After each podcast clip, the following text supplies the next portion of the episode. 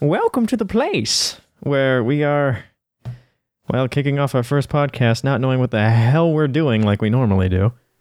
Yeah, freeballing it all the way, just like every other time we, hang out. Yeah, every time we hang out, it is freeballing the hell out of everything. So, I guess we should introduce ourselves, because not everyone who's going to be listening to this is going to know who we are. I am Dr. Keck. I basically run part of The Place, which is a Discord server for streaming, content creation, whatever you want to call it. And yeah, that's what I do as a part of this. And we just decided to do a podcast. So who is my lovely co-host? Yeah, my name is Deceptive Brownie. I found Dr. Keck almost a year ago. Started hanging out with him, made good friends with him, and ever since, he's adopted me as one of his friends, and so here I am today. Yeah, we got the papers and everything. Yeah. It's just, difficult to get those signed off. Mom and Dad weren't happy about me wanting to leave for different parents. Yeah. I feel like parents are always sad when you want to leave for different parents, because it's like, was I not good enough? It's like, nah. They have money. That's nothing to do with whether you were good.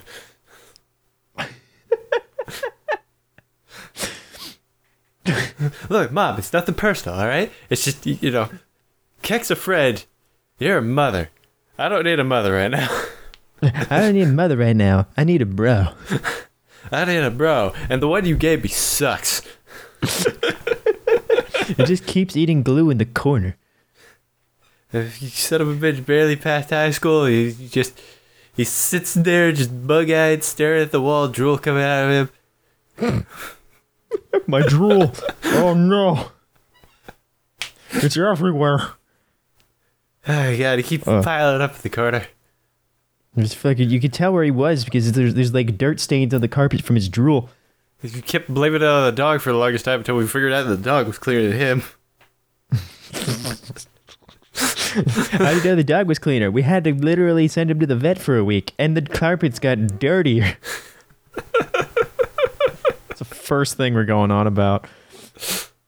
But yeah, welcome to our, I guess, pilot episode, first episode, whatever you want to call it, of The Place. We don't necessarily have a format. We don't we kind of sit around and talk with the community. It's typically what we do, like when we're not making stuff or live streaming or anything like that. We just sit around in The Place, and as the phrase that Captain Condiment put in my head, and I can't get out of my head, is gas bagging, which is just like, talking shit, having a good time in Aussie speak. All right, I assume Aussie speak. Someone's going to correct me on that at some point, I'm pretty sure. We don't say that in my area. I'm just Californian. Ah. Yeah, we definitely walked into this kind of without a plan. We sat down. Somebody brought up the idea. I can't remember exactly if it was we decided on it or somebody else brought it up, and we were like, yeah, that's a great idea. But we got the idea of like, oh yeah, we should do a podcast. And we agreed like, okay, yeah, let's do this. Did we make a plan? Hell no. Do we know what we're going to talk about? Absolutely not. But we're here. We're flying by the seams of our pants today. And we're probably going to be doing that a lot because, well, us two particularly really like to do that. I mean, if people have been around us enough, you'd know that we're pretty last-minute planners. We can plan things. Not that we can't. It's just we have a hard time, sometimes making the first plans.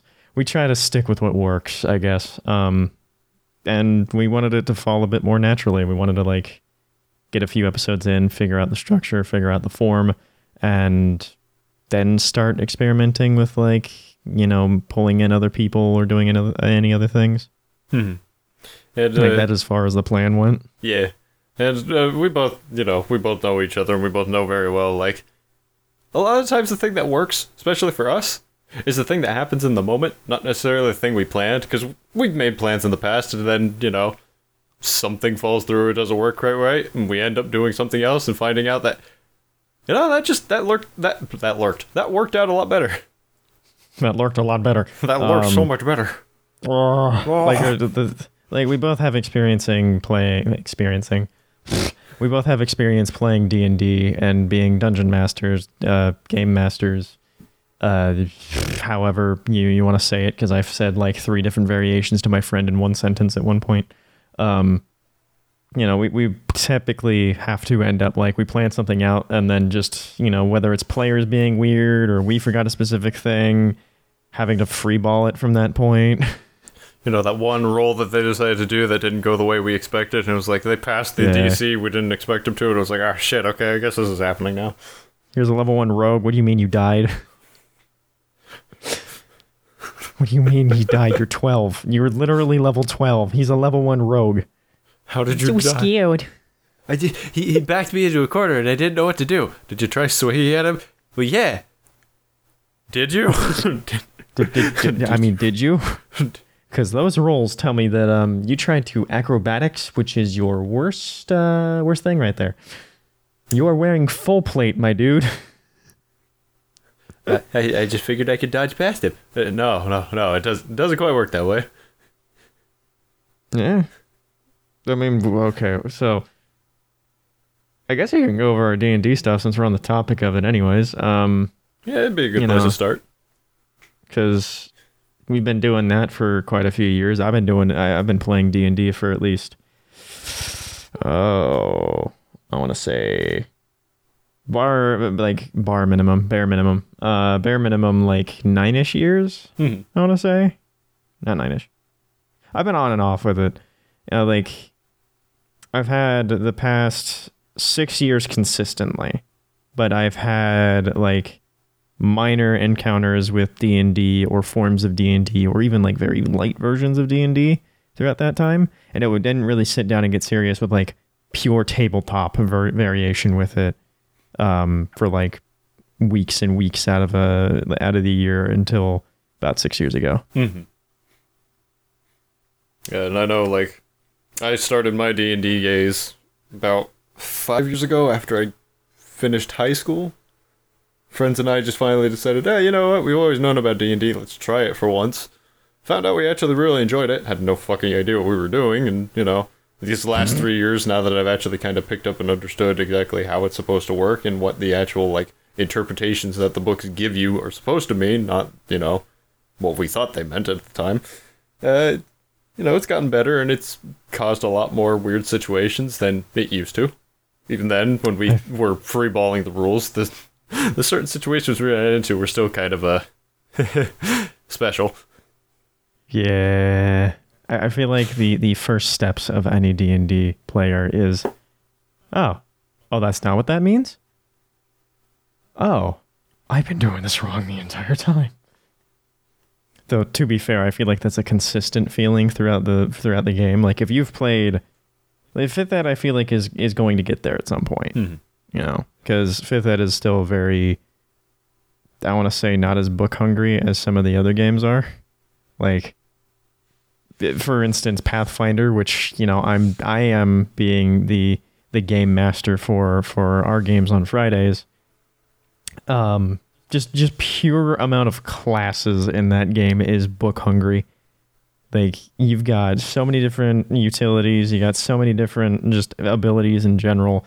And then you have to stack on how some of these rules work. What does this mean? How does someone that has no genitals, like, actually is affected by stuff like charm? And then, like, it gets book hungry as fuck. Mm-hmm. Like, there's people's interpretation of it, sure, and that's what I think I kind of like about Fifth Ed at the moment, is it's very leave everything in the GM's lap to interpret it, and instead of, like, kind of giving it just a rule. Yeah. Like, this is what you have to go by. Oh yeah, 5e is definitely a lot more, you can interpret it as opposed to this is how it is. Having juggled like 3.5 and 5e, 3.5 very much lays it out for you. There's a few areas where it's still like interpretation of the situation, but for the most part, these are the rules, this is how it is, and with 5e, it's, this is how you build your character. Okay, what else? Defer to your GM. Defer to your GM. This is how you build your character. All right, cool. What do I do? I mean, like, there was something that I completely actually exempt from the character creation process when we did Pathfinder, which is a thing called traits.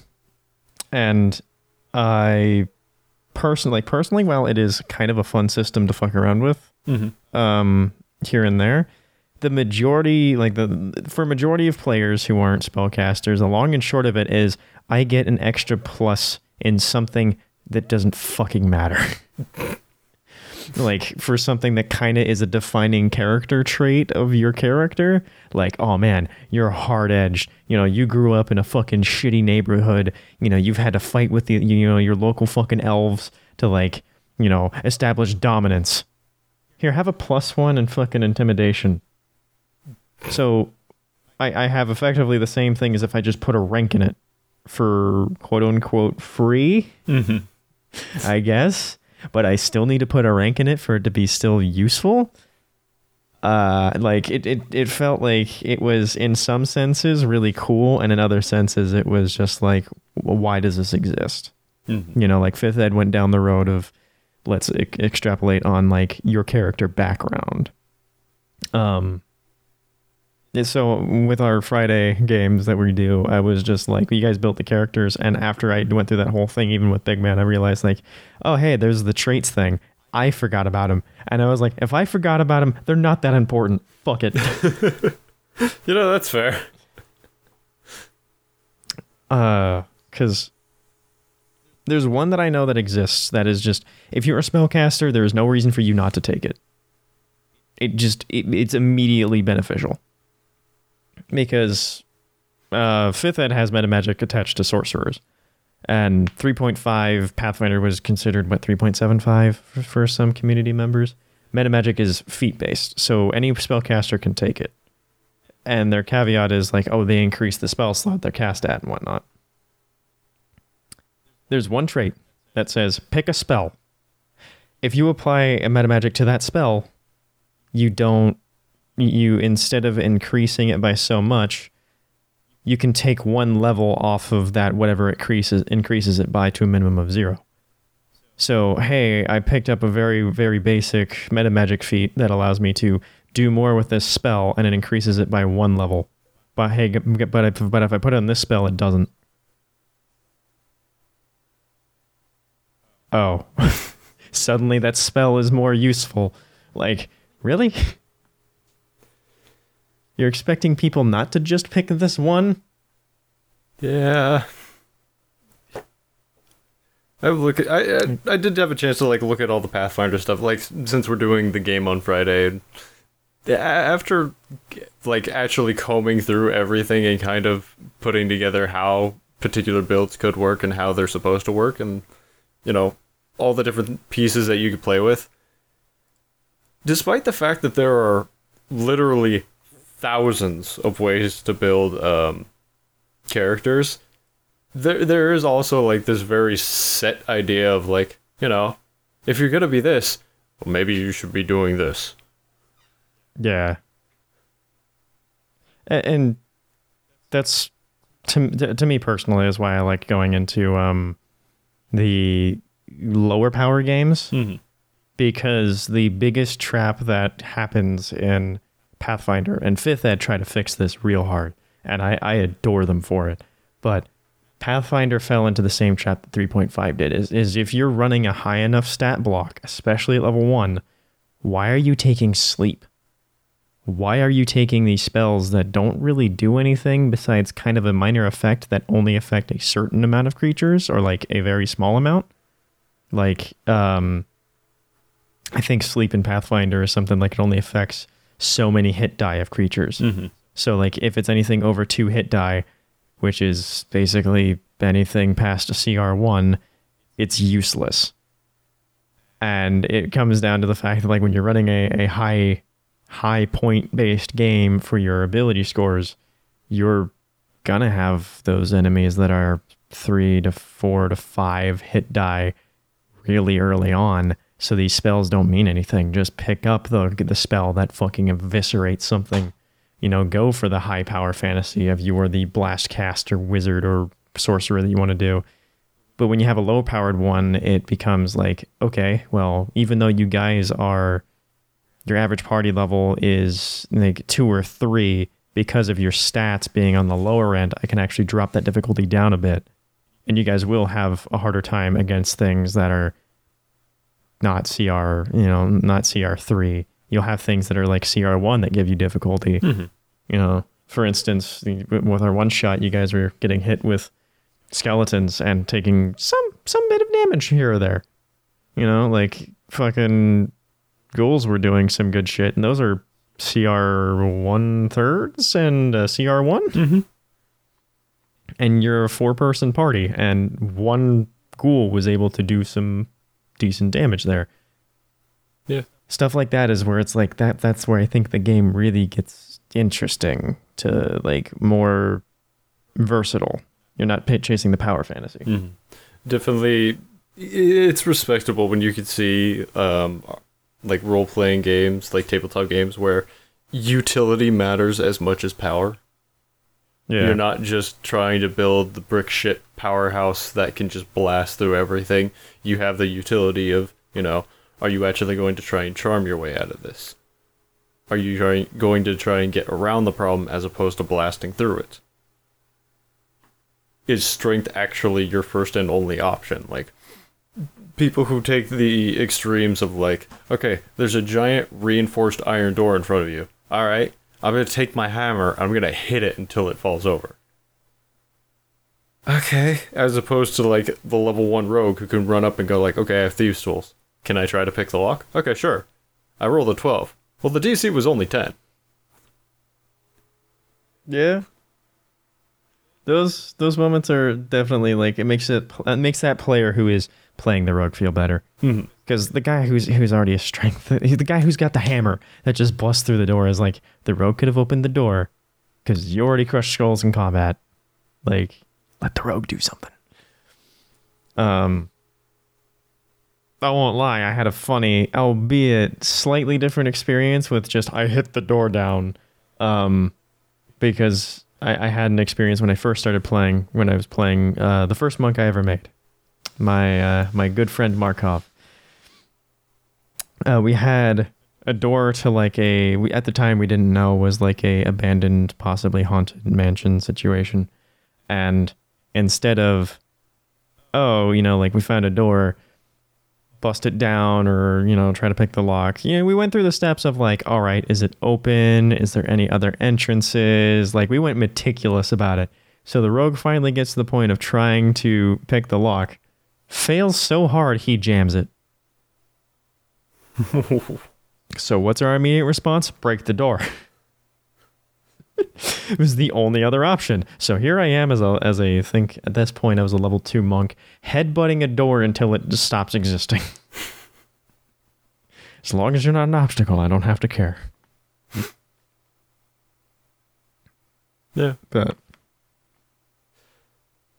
yeah, with the D&D experience we have, we definitely have gotten to the point where flying by the seat of our pants every once in a while has been kind of the norm. Especially because like we'll throw together things and then it starts to work. I'm like, maybe we can make a theme out of this. Yeah. Improvise. We could make this work. Oh yeah. It's actually also a particularly interesting time that we're starting this up because it is coming off of it's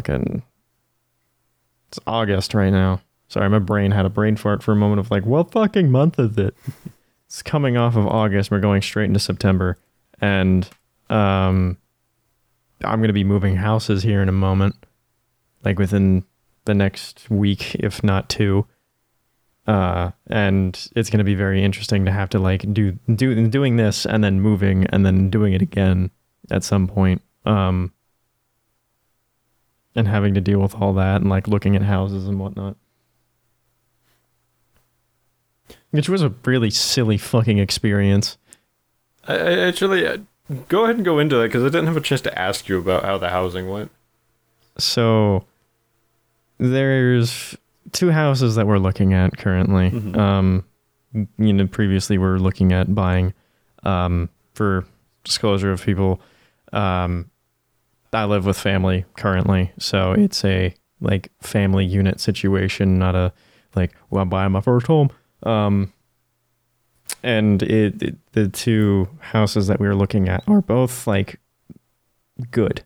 They're good houses. The difference is like what we need from them is different. So one of them is one of those, like, we built tons of them, you know, we have a whole bunch of connecting walls, you're in a row of them, kind of like how I'm living now. I have between my bathroom and my my wall immediately to my left is someone else's house. So I technically have people above me. The house, one of the houses we look at, we'd have no people above us. It would be, we'd have ground floor to top floor, and that was it. We'd just be sharing the left and right walls. Now, the problem with that place was, personally, I felt it was too segmented. It was one of those situations where you walk into the house and you have your first floor with a living space or, you know, entertainment space, whatever you want it to be. Then you have to walk up a small flight of stairs to get to the dining room, the kitchen, and a family room. And then up another flight of stairs to get to bedrooms and all that. And it's one of those, like, it's a, didn't have enough stairs to go all the way to the top with how much floor space they had. So they had to give you that, like, halfway up turn situation. So you had to go up technically like one larger flight, one small flight. Mm-hmm. And then immediately following that, like, you have those bedrooms upstairs. So they're all kind of isolated, but they have very high ceilings. So even if someone were, like, shouting downstairs or whatnot, you would probably hear them very clearly. Mm-hmm. But not only do you have that, you have the fact that the garage from that beginning doorway, like your front door, from where you already have to go up the stairs to get to everything else, is down there, but you have to go down a set of stairs to get to there. So if you're coming in from the garage and you want to go to, let's say, the, you know, the bedroom all the way up top, like how I usually, I'm probably going to be, if we move into that house, that bedroom all the way in the back, I would have to go through the garage, go up those stairs, go up another flight of stairs, go up another flight of stairs, up that landing, and across the entire fucking house to get to that room. And I'm like, I don't want to fucking do that every day. Like, that just, no, that doesn't seem fun. And, you know, it's, you know, effectively three stories, and we don't have much patio space, if any. And there's like right off of our patio is the community pool, which on one hand is like, it's right there, you know, throw on the bathing suit, jump right in. And on the other hand, it's right there. If I want to do anything on my patio, I have to check to see if, like, little Timmy's taking a swim, you know? Mm-hmm.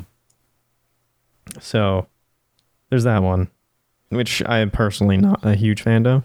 Where's the D coming from? My mouth is not wanting to work. But the second place that we were looking at, which is as far as, like, family goes, and everyone who has seen the two, the second one is the favorite. Okay. So the second one is a very, like, you're a two-story home with three bedrooms. Okay. It has technically some connecting walls, but because it's an end unit, it's very arbitrary, weird walls that are shared. So most of the time, you know, you'd be, the walls you would be sharing would either be, you know, family room to family room. Most of the other ones would be, like, not even close. I think one bedroom shares a wall with another bedroom because of how the layout works. It's, you wouldn't be able to hear each other, like, at all, unless someone was literally screaming in absolute bloody murder in some, like, throat yodeling Russian situation. Like, it just ain't happening. Not even close. But we, like, as we were looking at it, it was like the family room, or the not the family room, the living room, mm-hmm, that you walk into is really big. Like, it fits all of our stuff comfortably. And we don't have to worry about, like, walkways or anything. It just fits. Cool. Move over to, like, the stairwell that separates the front room from the dining room kitchen that also has the, like, in-between half bath. Perfect. You get a little like walkway situation there. Going into the dining space, which most places nowadays skimp out on really hard. Mm-hmm. So having a nice place to put a table that can fit up to 6 people, if not more, if you put like a section into it, is really hard to find, especially in California now. Yeah. Especially where I'm at in fucking San Francisco Bay Area. And then the kitchen is relatively nice. Like, there's a few slightly outdated pieces of hardware, but it's not so outdated where it's like, that is 80s tier stuff that we're working with versus like, you know, it's there. It's not like the best stuff, but it's so usable. Why would you bother complaining about it? Mm-hmm.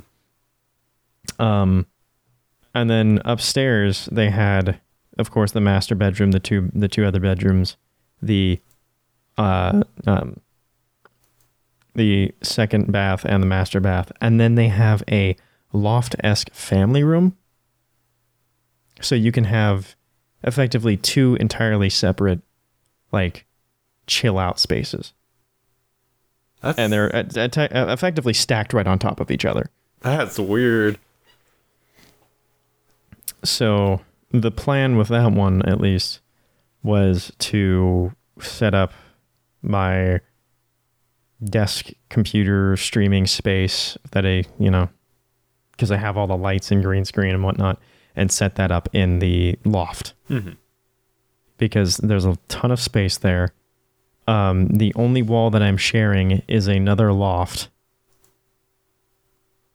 So they're literally, if anyone's complaining about it, if anyone is complaining about what's going on there, then they have a guest over. Because that's not a bedroom. It's not even close to a bedroom. And the only concern that we have is, about that layout is the fact that the master bedroom, which is where my mother sleeps, is the sharing wall to that room when it comes to inside of the house.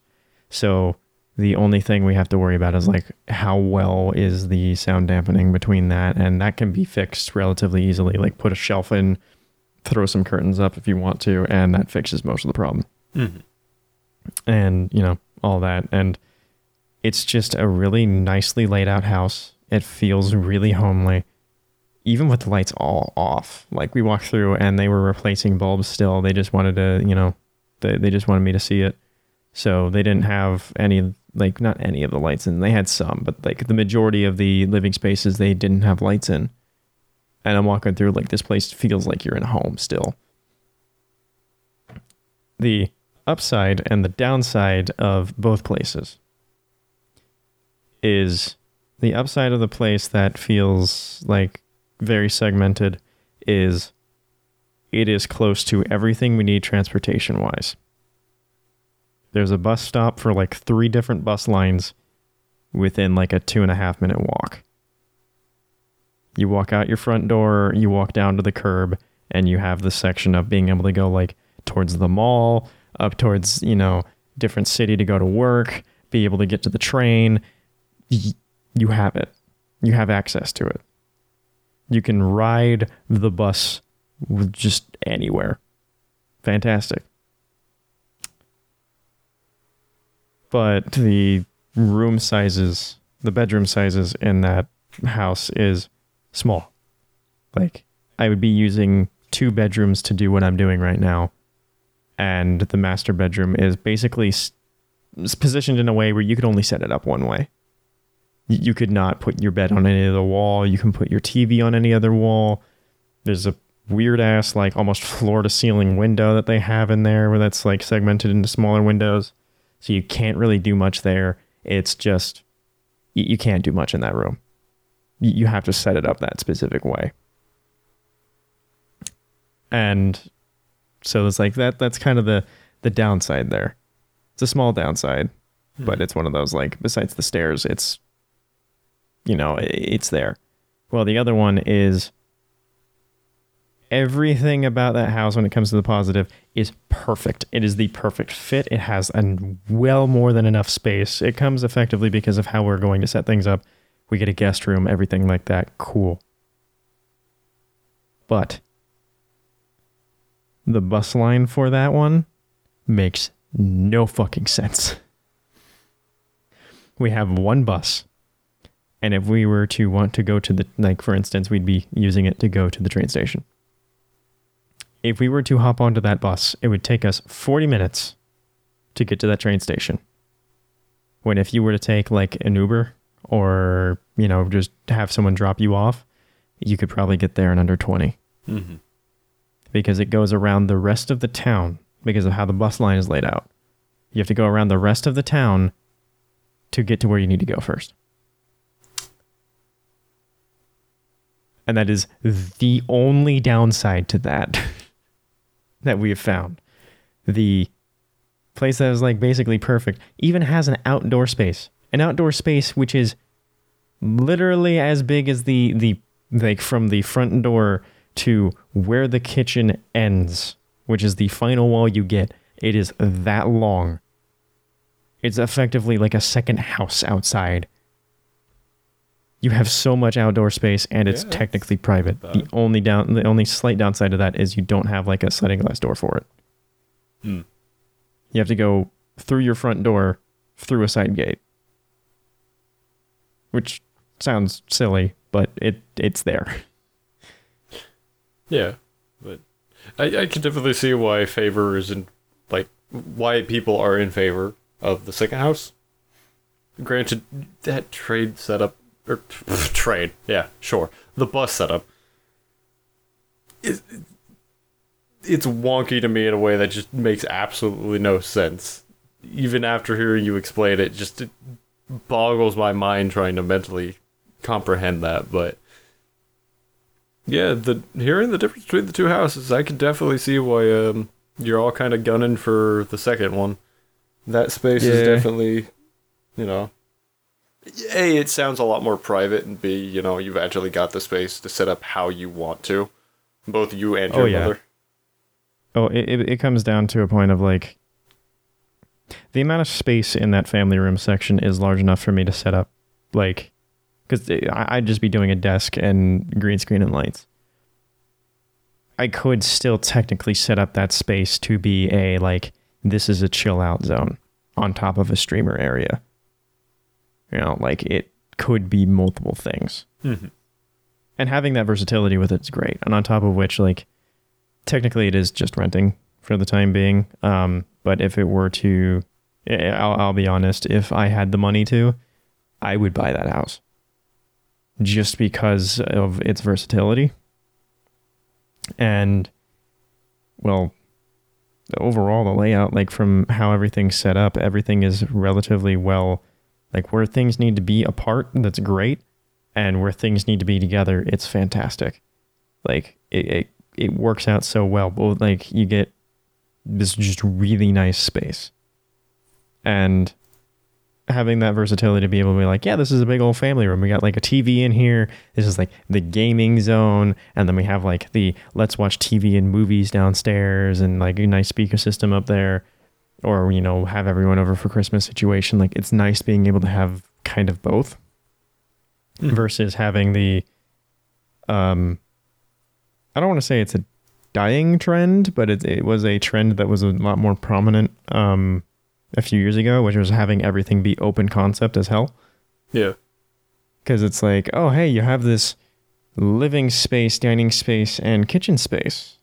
And it's all like a shared space. And it's like, well... Now you can't really have you can't have a different experience for watching movies or doing any of that sort of stuff or setting up for like that sort of style. And a like, we don't care about how crystal clear the audio is or the 8K graphic TV if we're running a fucking console that does 1080p, you know? Mm-hmm. Like, whoopty fucker doodah, man. I'm just here to play fucking Apex or whatever. Like, it just gets odd to me that, like, I can understand open concept to a degree, but it's just, like, you're losing out on some things with it. Yeah. We've been everywhere in this cast already. We've only been going for 35 minutes.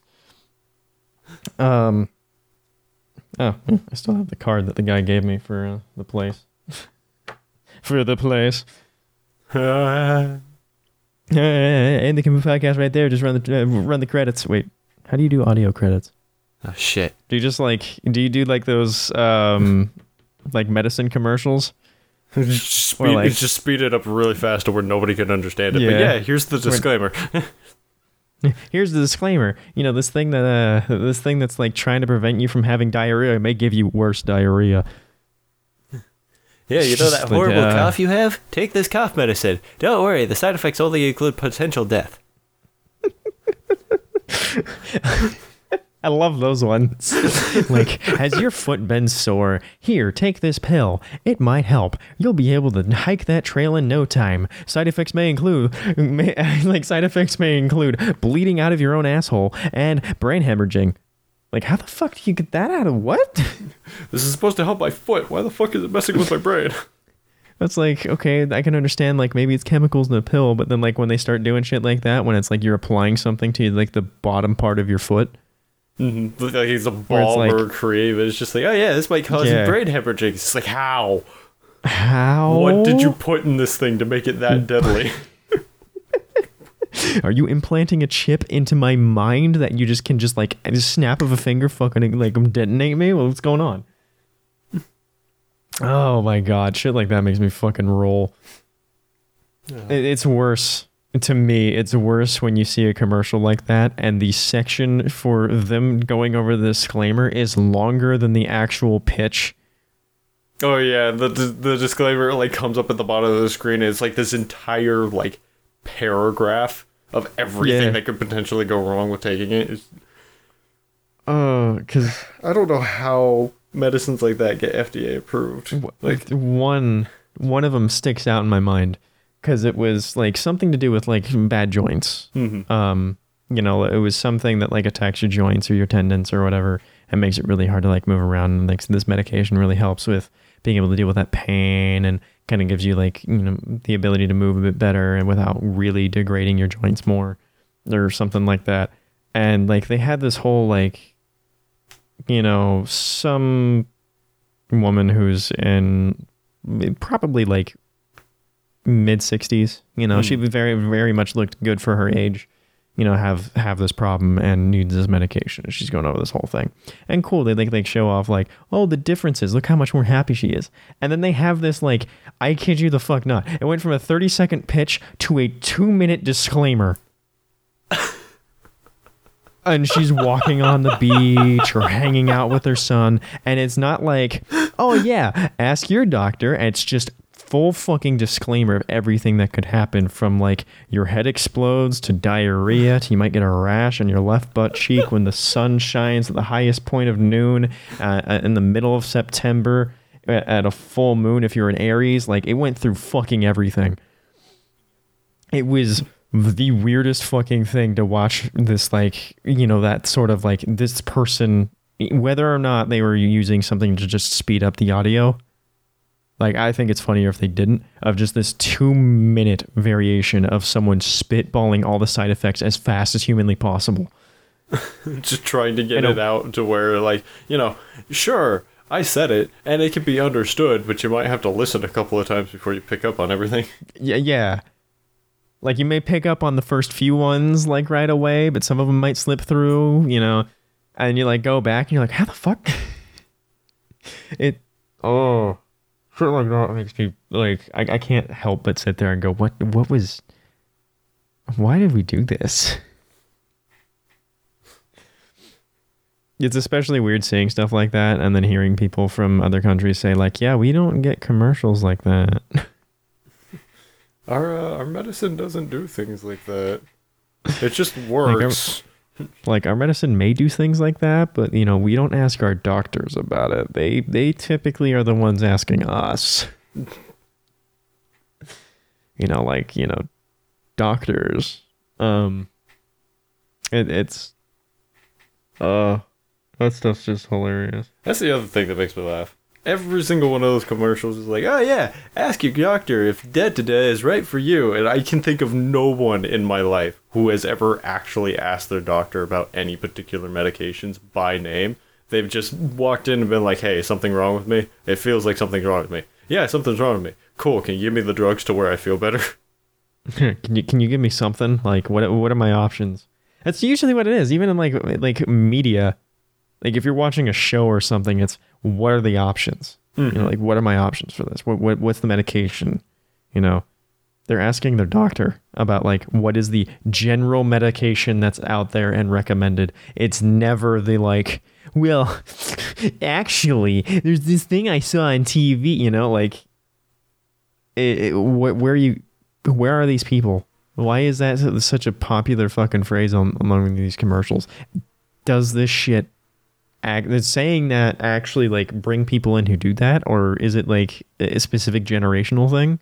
I feel like it has to be a generation thing, because I know nobody who's ever got into the doctor and been like, "Hi, I saw a commercial about Xyophen for when you get smacked in the back of the head for a frying pan.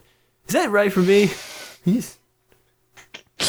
Well, sir, how often do you get wow, sacked in the back of the head with a frying pan? Well, doctor, it sounds like you've been hit a few times more than me. I think I'm gonna go. No, I'm speaking exactly how I write. Jeez, it's those moments where it's like, it has to be one of those people, I guess, growing up in a specific age where this was normal for them to ask for stuff like that. Mm. Because I feel like a lot of people, at least when it comes down to like neural medication and going in for our specific generation, it comes down to, like, we kind of just go with what they say is good for us in most cases. There's times where, like, maybe we have done research into it and we know things to avoid, but we don't know what things to go for. Mm-hmm. Like, when I first did my acne treatment, I initially went for something else. I didn't do Accutane right away. I could have done it like when I was 17, 16 and been clear of it way before. But I waited until I was 23. Mm-hmm. So, you know, the fun times.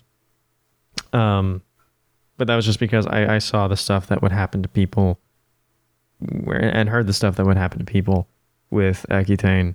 And I didn't want to do it, but that was not wanting to do a medication, not recommending something else. So I don't know, like, maybe there is, and maybe it's just one of those things where we don't ask because most of us aren't really inclined to go to the doctors. Yeah. Oh man, my fucking face hurts. I mean, you should go to the doctors for that. Nah, I'm just gonna hit myself in the face with another board. It'll be fine. I'll be fine. I'll be all fine. We have gone all over the place. We went from fucking freeballing the start of this thing to D&D to housing to medical? to insulting medical commercials, to just insulting medical physicians in general. Well, not necessarily insulting, but, you know, commentary. I guess interesting commentary. I don't know. I feel like there'd be people in those fields being like, you don't know how wrong you are. There's going to be other people in that field who say, you don't realize just how right you are. Oh, yeah. It's always weirdly dependent on where you're at. Mm-hmm. No. It's very hard to have, like, the same type of person everywhere. Some similar ideas here and there, sure, but I mean, for instance, like, we've already seen quite a large difference in, like, how some people have been taught through different school districts because of the advent of the internet. Mm-hmm. Also, I think I know 3 people who have not done sex ed, and all listening to them on different occasions on what they think sex is and what happens out of it is fucking hilarious to me. That is a beautiful experience. If for anyone listening, if you ever meet anyone who's never taken sex ed, ask them about it. Ask them about how they think sex works. Ask them about their knowledge on sex ed. Ask them anything just to see what they say, because they will get some of the best fucking responses in the world. And it's never consistent. Oh yeah, no, never. Like, it's not even like from like that one person you're gonna get like a bunch of inconsistent answers. It's like you'll ask one person and you'll ask someone else who has like no sex ed experience, and you'll get wildly different answers. The human mind is fucking amazing when it comes to filling in gaps, because it doesn't make sense sometimes. Oh, it's just fucking beautiful at how it decides to do it. It's like, you know, just how you operate in your own head is very unique to like who you are or how you grew up. It's a little bit of both, really. Mm-hmm. But it's hilarious because it's something I didn't really realize until I hit later in life. I have a very, and I mean very hard, like if I signed up to be somewhere, I need to be there. And I realized where that stemmed from after a bit, because when I was looking back, not in a not so fondly manner, of growing up and like going through high school and middle school and whatnot, I was not a very good student. You know, I was failing classes, sleeping in classes, but I would never skip school. My only way I would get out of school is by being sick or trying to make my best attempt to be sick. That was the only way I was getting out. I was not skipping classes. I think the only class I ever skipped, legitimately, like just didn't show up, no one knew where the hell I was, I didn't ask to go somewhere else or anything, was when I had to do PE in the morning, and they decided, ha, it's like 6 a.m. and 50 degrees outside, let's do swimming. When I caught wind of that, I didn't show the fuck up. Because I am a scrawny boy who does not retain heat. I would have died. And it would have been terrible. And this is the only time I ever actually skipped class. I still stayed on campus. I didn't walk off campus. I stayed on campus. You just, you know, didn't go to that class. I just didn't go to that class for that one time. And I realized, thinking back on that, I had a section in my brain that legitimately, I don't know how the fuck my brain thought this, because it makes no sense, but I legitimately thought that if I were to cross the gate leaving school, that sirens would go off, they would hunt me the fuck down, you know, they would like taser me and drag me back into the fucking school wherever the hell I was. Like, that was just how my brain worked. Like, this was a prison. And that's how my brain works with most of, like, anything I do. If I say I'm going to be somewhere, or, like, it's almost required for me to be somewhere, I feel like something bad of that caliber is going to happen if I choose to leave. And it's that, I don't know where it came from. I don't even know where it came from. It's just how my mind operated. Mm-hmm. And it just goes to, like, that's how my mind operates. And obviously not everyone does that, because there's kids in the same class as me who are like, yeah, yo, I'm going to go to the bathroom. And then they don't show up for another week. You know, like, it's not something that's unique to where I grew up. It's just me. No, that happened all over the place. Just...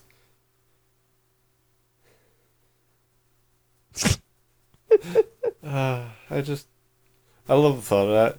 Because the immediate thought that came to my mind was, well, Keck, you can rest assured that, you know, if you ever just don't show up to one of the podcasts, I'm going to come up there and break your fucking legs. Just break my fucking knees, like turn on the microphone, start Audacity, just start beating me, just like, welcome to the podcast. Welcome to the place. Today we're gonna see how many whacks it takes to shatter his fucking kneecaps. Oh, how many fucking splinters can we make as shins? Oh, just turn that into dust. Oh, that was a weird thought that I had in my mind as I said that. Imagine your bones turning to dust with them still inside you. Like, they're still all... Like, all the molecules are still technically there, but they're not structurally sound. Your leg like just turns to jello. Yeah. Oh, the weird thoughts that goes through my mind. Oh. Jeez. Yeah, we really fly by the seat of our pants. Yeah. I think we've segmented like 3 times now. Oh, 3. Potentially 4. Depending on whether or not you want to count the beginning as, you know, segmenting. Yeah, I mean, it's segmenting from the, I guess, the original conversation we were ever having. Yeah. I guess, it's a weird part to just kind of wrap this back into the fucking intro, but I guess we should probably talk a little bit about, like, exactly what we do. Like, because we said, like, oh, yeah, we run the place, and then my brain was just like, fucking no one knows what that is besides, like, you said Discord server, okay. Or the Discord server, it's the place. What more do they need? Like, honestly. Where did it come from? All that shit. Like, so the place used to be my Discord. And I think I'll say used to, and I will always say that the place is not my Discord. Because while it is my Discord, it also isn't my Discord. Because I'm not the only one that is running this. Granted, I feel like I could definitely give people a better idea of how to run it, because I feel like I'm the one who's majoritively like, let's do things, come on. Yeah. But it was a kind of happenstance situation, because just like, I mean, just offhand, Brownie, how many fucking Discord servers are you in from, you know, Twitch streamers, YouTubers, Mixer streamers, if you're on Mixer, all that sort of stuff? 20 plus. I think I have a folder full of them right now. I have, and this is after I like pared it down, I have 1, 2, 3, 4, 5, 6, 7, 8, 9, 10, 11, 12, 13, 14, 15, 16, 17, 18, 19, 20, 21, about 22, 23 if you're counting SASs, and 24 if you're counting the place itself. But I had this moment where I think before I pared it down, I was in something like 40. And I was getting fucking tired of it. Like, all these fucking symbols and all that shit. And I love it how I pared down, and then immediately after I pared down, Discord introduced folders. But I pared things down so I could actually, like, manage and somewhat keep up to date with things, with the communities I'm a part of. And it came down to the realization that a lot of the people that I'm following and that I'm a part of have very similar communities, even, like, loosely. And it was hugely apparent with the other streamers that I have as what I consider, like, the main group of the place, which I'm looking to now, like, expand that further now that we have systems set up so we're not at everybodying all the time. But, like, me, Captain Vegemite, who is now Captain Condiment, Sleepy T, and Kumatori, or Kuma Tiger, or whatever he's, you know, switched his name to, because he's had a kind of an identity crisis a few times. It came down to, like, we have very similar community bodies. You know, whether or not every member of my community is in theirs or what, vice versa, there is a relatively big group of overlap. And I don't want everyone in that overlap to be part of 20 fucking servers for the same group of people. You know, like, I'll post this meme here, and then in Kuma's server and Sleepy server and Cap's server, to have the same people see it in every server. So why have all those servers? So it became a project of merging all of that together and kind of making its own community content situation of, like, yeah, we're just a community here. We, you know, there is no one unifying streamer It's just what people want to watch, you know, who they want to hang out with, you know, who they're going to get in touch with after stream.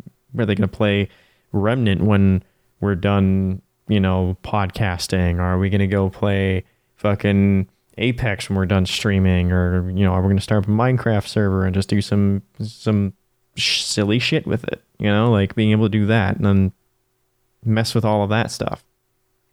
And it just became kind of that project of like, let's build a larger community at hand for content creation.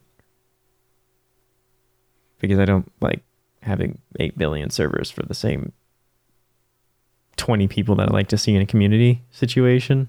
Mm-hmm. I just felt like it was a problem. And I don't think I'm the only one, because I've had a few other people have a similar idea, but they didn't really know where to execute it. So that's kind of the birthplace of what the place became, and why it is the place. And initially it was a 3-man band situation between a few streamers, and then it just kind of evolved into, let's just make it any streamer. You know, you're part of it enough, you're going to be a part of the group. Let's go. And of course, that's part of the reason why, you know, the podcast is The Place Podcast. It's not your podcast. It's not my podcast. But it's The Place's, you know. Just because Keck and I are currently the ones who are here talking and doing this doesn't mean we're always going to be the only ones or necessarily the ones to do it. Keck may not be able to be here one day. I know in the near future, there's at least one particular day I can think of where I'm not going to be here. Yeah. You know, it's one of those things of like, it's community based. It's something that's not just supposed to be this solidarity project that's only for Keck, I, and the others who have been listed from The Place. It's for the entirety of the community. Yep. Those who are new, those who have been here for a long time, people who just, you know, have never been part of a community like this before. You know, we want to have the themselves. Yeah, it's a fun little thing to do of build a community off of the community, really. Like, why be a part of a giant group of, you know, content creators? Well, you like creating content. So let's find other people who create content, maybe find some people that you like the style of and collaborate. And it just kind of became like, well, we can do that, you know? It's just from down like... Yeah, at first it sounded like, this sounds stupid. Like when I first thought about it, I was like, this kind of like, it's trying to sell that. It just sounds kind of dumb at first. And the more I thought about it, I was like, that's the entire reason you join something like Twitch or you join Mixer or you join YouTube, is because you like that community. You see people making videos for, you know, like there's popular channels on YouTube. Like just thinking of like game theory. There's a group of people who are not just there to watch the videos, but like, maybe bring up counterpoints or, you know, do their own versions or spin-offs or what have you. And, you know, add to that community of being a theory crafter in that sort of like game theorist sort of style, or the people who are super like into the, like the political side, where they have like the people who are trying to advocate for certain sides, and then the people who call themselves skeptics and stuff like that. And then you got the, you know, movie review crowd. It's like, you're going to have all those groups. You're going to be making videos because that's stuff you like to consume. So you want to make it because it's just something that's always entertained you. And I sat down with that and I'm like, well, why would it not work in this case then? Because this is just a hub for being able to build a community around those things. Like build the community around the fact that we play D&D. or that we play specific games or styles of games. You know, we're typically on FPS shooters and whatnot. And I'll always, whenever I'm doing a stream, it's pretty much just normal for me to pull in someone who's like, hey, I have this game, can I play? And I'll be like, yeah, sure, come on in. You know, like I may not open voice comms for everybody, but that's because too many people have tried to ruin that. Eef. The amount of people trying to drop the just no words, just don't bother saying them. Yeah. Still always more. Yeah, you know, problems aside, you know, it's still the thing of opening up, and it's not just for you, not just for me. It's the community, both those who are a part of it, those who are not yet a part of it. Yeah, you could be someone who has never heard either of our names, have no idea who we are, never heard of us before, what have you. This is your first time ever hearing anything about either of us. And on the off chance it's actually piquing your interest. As Keck said in the beginning, there is the Discord server, there is the place. There are obviously, when you go to the place, you'll see a huge list of streamers. Both, you know, the main streamers who are Sleepy, Keck, Kuma, and Captain Condiment.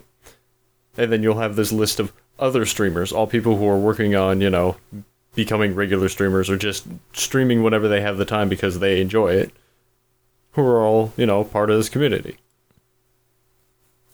Basically everything from hobbyists to, like, hey, I want to, like, be on regularly, and if I can make this a career, like, really, this would be really cool, but, you know, like, I stream more out of, like, a passion to stream and create content, and I'm not expecting someone to kind of, like, give them a golden bib, you know? Mm-hmm. I've always had a problem with the idea of, like, I mean, I have it plastered actually on the community live channel, because, like, we have streamer announcements and we have community live, and the only difference is that, like, the main, currently it's a main four, but I feel like very soon after this it's going to be a lot bigger than that. Like, any of the ones that actually have distinct roles for being a part of, like, I guess you could say, like, a pillar of the community. You know, people who run this place, the place, are posting and streamer announcements, and community live is anyone who streams that wants to just say, hey, I'm streaming. You know, like, if you want to come check me out, do it now. I have the specific line plastered at the top of that, which I don't know if that many people actually see it, but it's a quote from Spawn of Odd, or also known as The Strange on Twitch, of his thoughts on a lot of streaming and what you need to do and everything like that. And it's just, there is no luck. You don't get lucky in any of this. You make your own luck. You don't make literal luck. You make it by making something. You have to put your foot forward. You make all of this yourself. So I have that plastered up there, like, make your own luck. You're the one, you're the conductor of your career. You know, you're not some aspiring artist that has yet to be found, because if you're doing what you need to make sure you can succeed, you're succeeding. If you haven't been doing them, then you either don't know what you're doing wrong, which can happen. You know, sometimes people don't know what they're doing and they need a little bit of assistance here or there. Or sometimes it's just not in your best interest to go down that route, you know? Like, for those who do it as a hobby, who needs to get hosted by the guy who has 2,000 people watching him or 20,000 people watching him? It's not going to really make a difference at the end of the day for you. You know, like, you're just there to hang out and play games with your friends. You're not trying to conduct, like, the best stream that Twitch has ever seen. You're just there to chop someone in half with a chainsaw while playing Gears of War. You know? And maybe drinking a couple of brewskis or something. It's anything that you want it to be, but if you're going to make it a career, you make it your career. You don't half-ass it. And it just is what it is at that point, because I know, like, Sleepy, for instance, both Sleepy and Cap have jobs. Sleepy, I think, is more of a... I feel like it's a part-time-ish. Like, he has some pretty good hours because he works second shift, but he's more often than not available. Mm-hmm. And then Cap is every weekday. So, like, him streaming on top of doing everything else is one of those, like, yeah, he does it a bit more for a hobby sort of situation, but he still likes to put his A game in it. You know, like, he likes toying with the idea of being able to get there, but he's going to treat it more like a hobby to just have fun with it for the time being and not worry about the numbers as hard as other people do, or crunching numbers all the time and whatnot. It's just there for those sort of people, you know, anything from I want to be a hobbyist that just helps people out to, hey, I'm building a career and, you know, building friends. I particularly like making new friends. I like building communities, which is why I wanted to start this whole thing to begin with. It's not like the focus isn't me, really. Like, I can benefit from it, I guess, but that's really not what I'm here for. I'm more here for making community interaction fun, building towards something, you know, whether it was something that, you know, someone has a genuine passion for, you know, or a drive to be in, like, making entertainment or improve their drawing or anything like that. It's just an outlet for being able to do that and meet those people who are willing to really put anything into it in a more, I guess, more creative and entertainment side of things. Right. And that both stems from, like, it seemed to have, I think a lot of people nowadays have an easier time making those friends through the internet and just randomly posting something on a board somewhere, because it posting on a board or like a Discord server or Reddit or something and not getting a response is one of those, like, well, it happens, you know, like, whoa, whoop-de-doo, you know, there's no one saw the post or didn't really react to it, whatever. Yeah, and versus, like, saying a joke in a room and, like, everything going silent and being like, Like, it's a very different feeling. So I feel like a lot of people are more easily able to do that online. And with the whole, like, people live all over the place, you know. Me and Brownie are California. You're South California, specifically. Yeah. Like, you're south, I'm San Francisco, which I think is considered north. I don't know. And then we have, like, Kuma, who's also in South California. But then we have Sleepy, who's in Chicago. So already, like, we have jumped from, we're West Coast to, hi. And then Cap, who's all the way in Australia.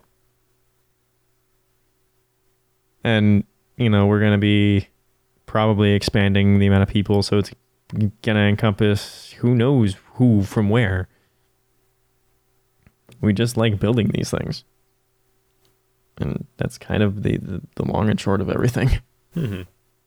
Yeah, like, of course, you know, sure, the idea isn't perfect, it's gonna stumble and fall a couple times, but fuck it, who get up, keep going, it'll work. We'll make it work. Well, I mean, I feel like you don't make something work if you get it right the first time. Because if you nail the thing on the head the first time, then either you really had a fucking kick-ass idea and execution right off the bat. And if so, I commend you for that. Because that's kind of hard to pull off. Almost impossible, I would say. Or you're not really telling everyone the full story. Because no idea, I don't think, in any existence has ever been, I did the thing and it worked. Period, end of sentence. I thought of thing, figured it would work, did it, it worked.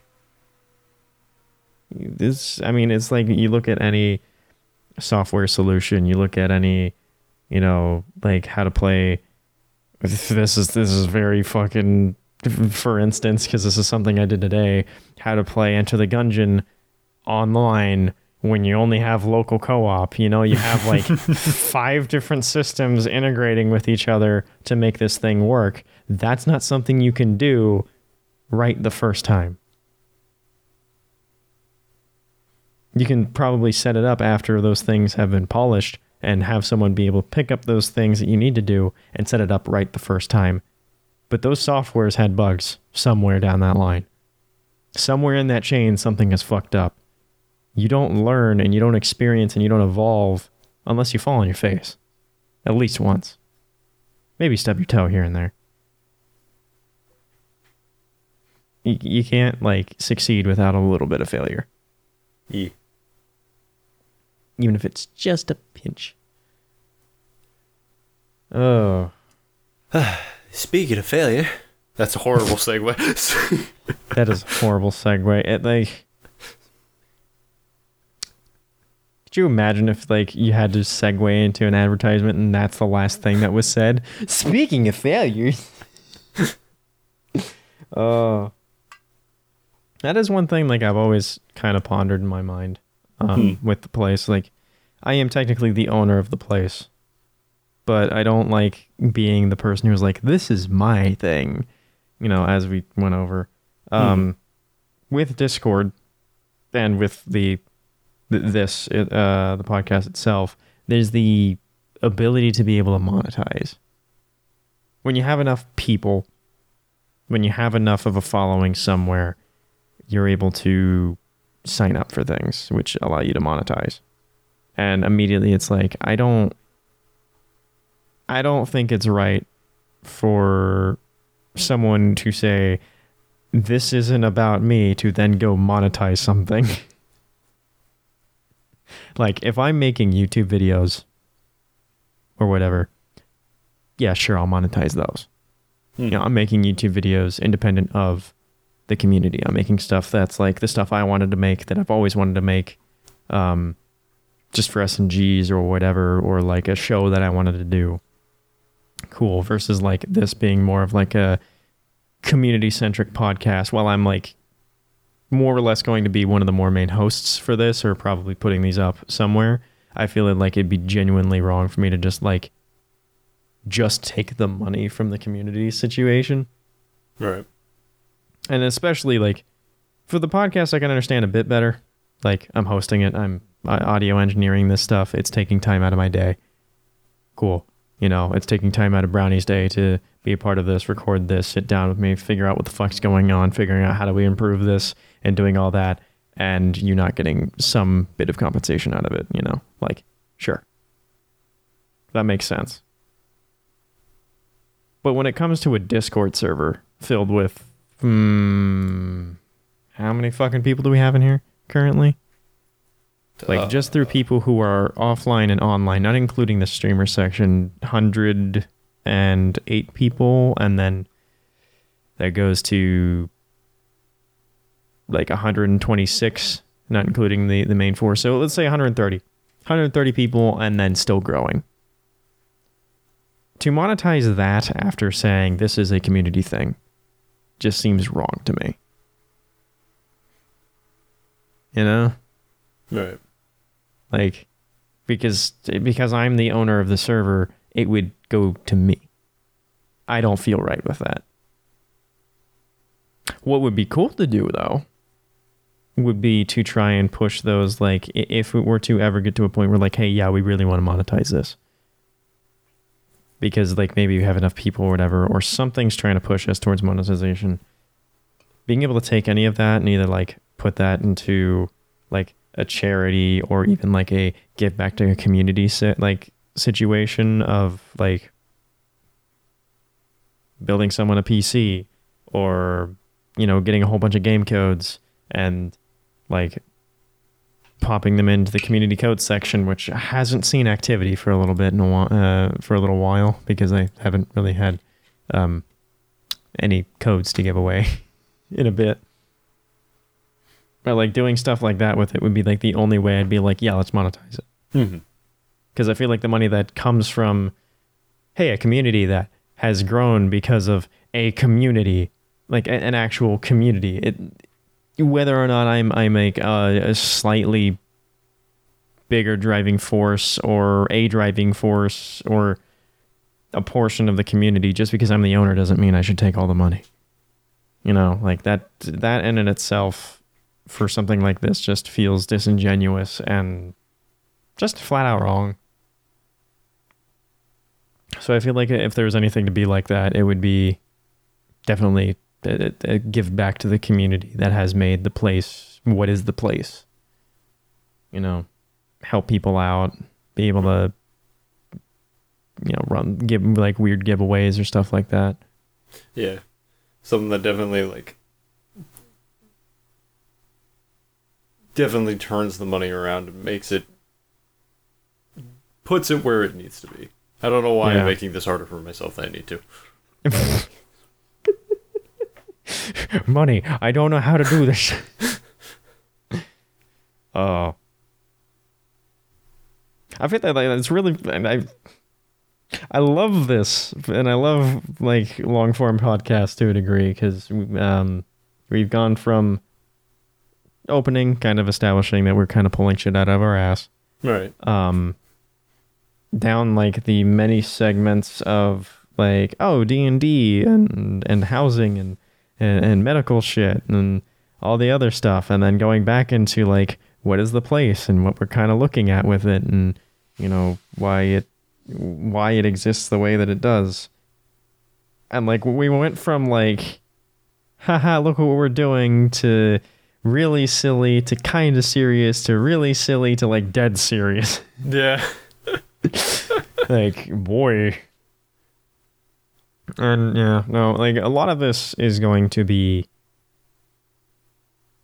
I feel like for the time being, or at least for the first few episodes that we do, it's going to be really plain. Like we're not going to have a whole lot of like interesting background noise, or because like there's some podcasts you like to put in like a little bit of background music or something, or like a little intro bit or whatever. Yeah, something to help with like the dead air. I can understand that, but and I mean to a degree, I feel like that the dead air definitely gets solved like with just the more you do it. Oh yeah, because you listen to people who've been podcasting for a while, and there's parts where they're practically talking over each other, just because they're so used to the idea of, oh yeah, I have something to say. Say it. Yeah. And that's one of those things where you're going to see that like improvement happen with both of us, really. I'm used to like trying to just say the things that are on my mind to begin with because of Twitch and streaming, but this is like keeping a conversation rolling for anywhere between like 50 minutes to an hour and whatever. I say like an hour and 30 at most. Yeah. I feel like anything past an hour and 30 can be tiresome? I don't know. At that point, we'll probably be like grasping for straws, trying to like, you know, we're already pulling things out of our ass. We don't need to like start getting desperate. Getting real desperate, figuring out what the hell we want next. I'm really glad we didn't record the Discord audio, because there is times where it has just blatantly dropped out. Yeah, I've noticed. Well, luckily for the most part, we're normally not like trying to talk at the same time. Normally it's one of us, and you know the cutout isn't too bad, but yeah, there's a couple of times where it's cut out and it's been a little bit of a problem.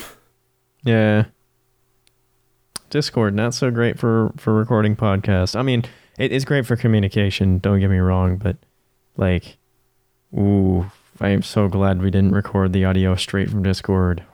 Yeah, that would have been ass. That would have been an oofer right there. Oh, yeah.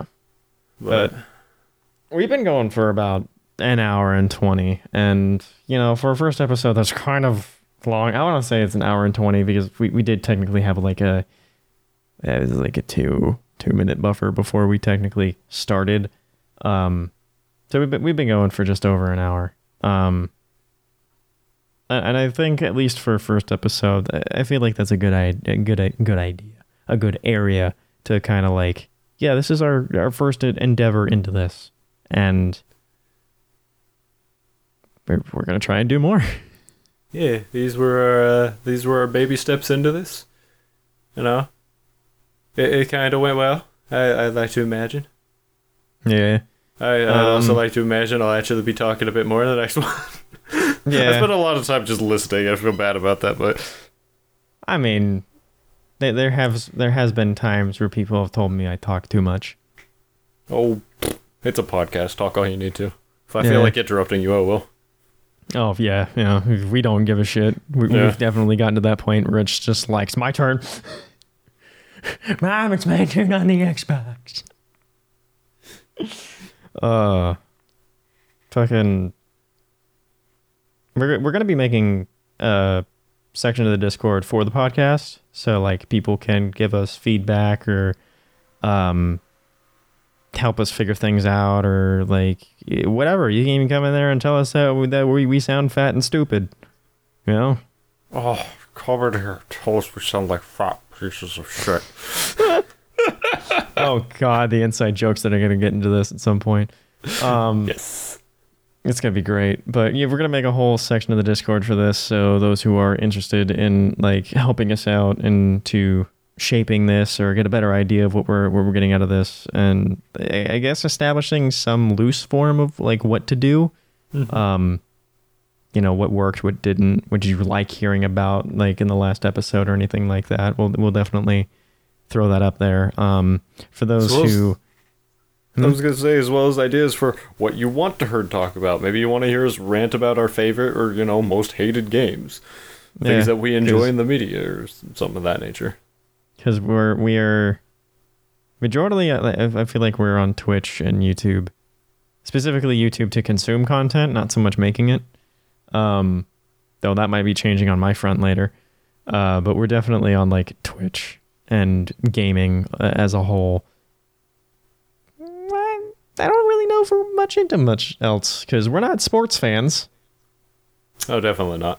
Like we're not huge sports fans, but we'll do stuff like D&D and you know, games from all sorts of genres. We're all over the place when it comes to that shit.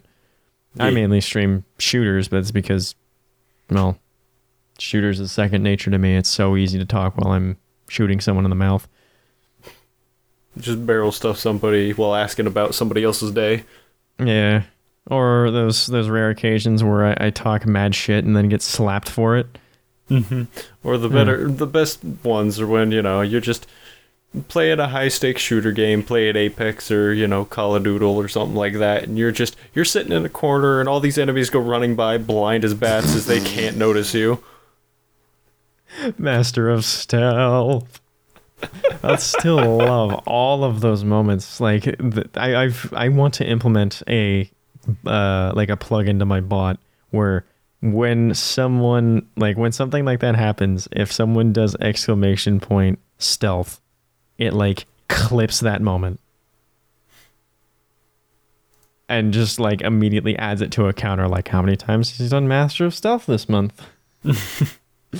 Like, oh boy, you know, like stuff like that I think would be fucking hilarious. But for I guess for those who are interested, whether or not we were able to reach you guys, whether you're new listeners or maybe you know of us and you heard that we were doing a podcast and you clicked onto this and you weren't part of the Discord or any of that stuff, we don't really have a link. I don't think we can put anywhere in the description.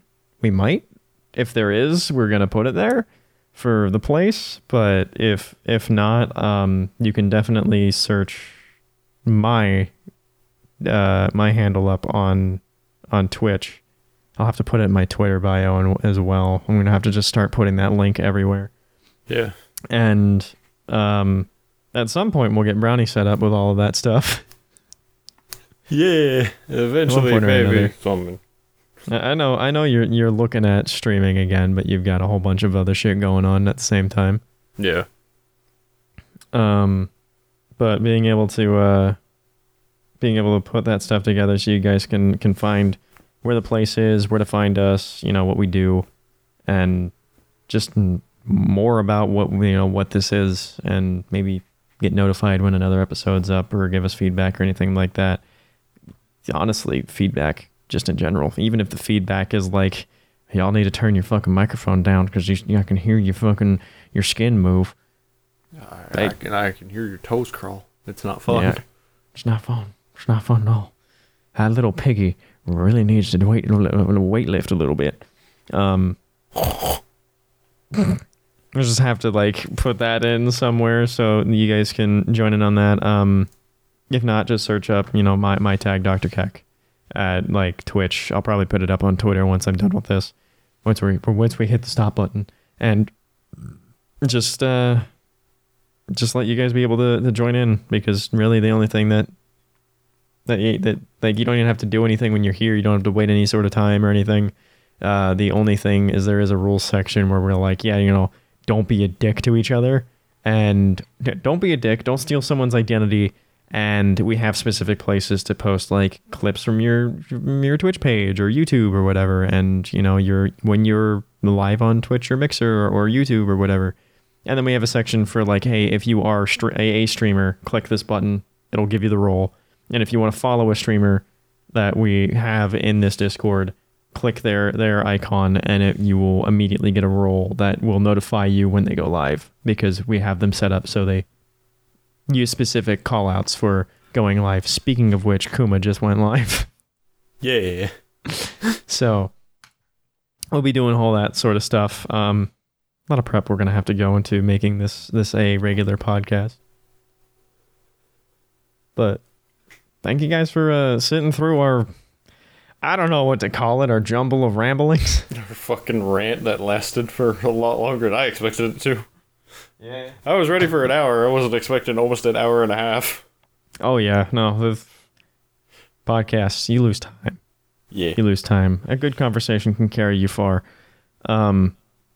Just hope. Just hope.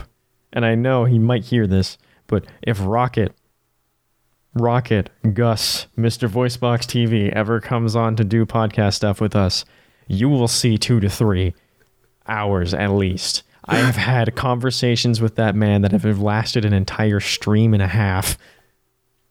So when the day comes up where, you know, if we ever post up a video and it's 3 hours long, we will put at the beginning featuring Rocket Uppercut. Yeah. just to give you guys the fair warning of like, this is what happened. This is exactly what happened.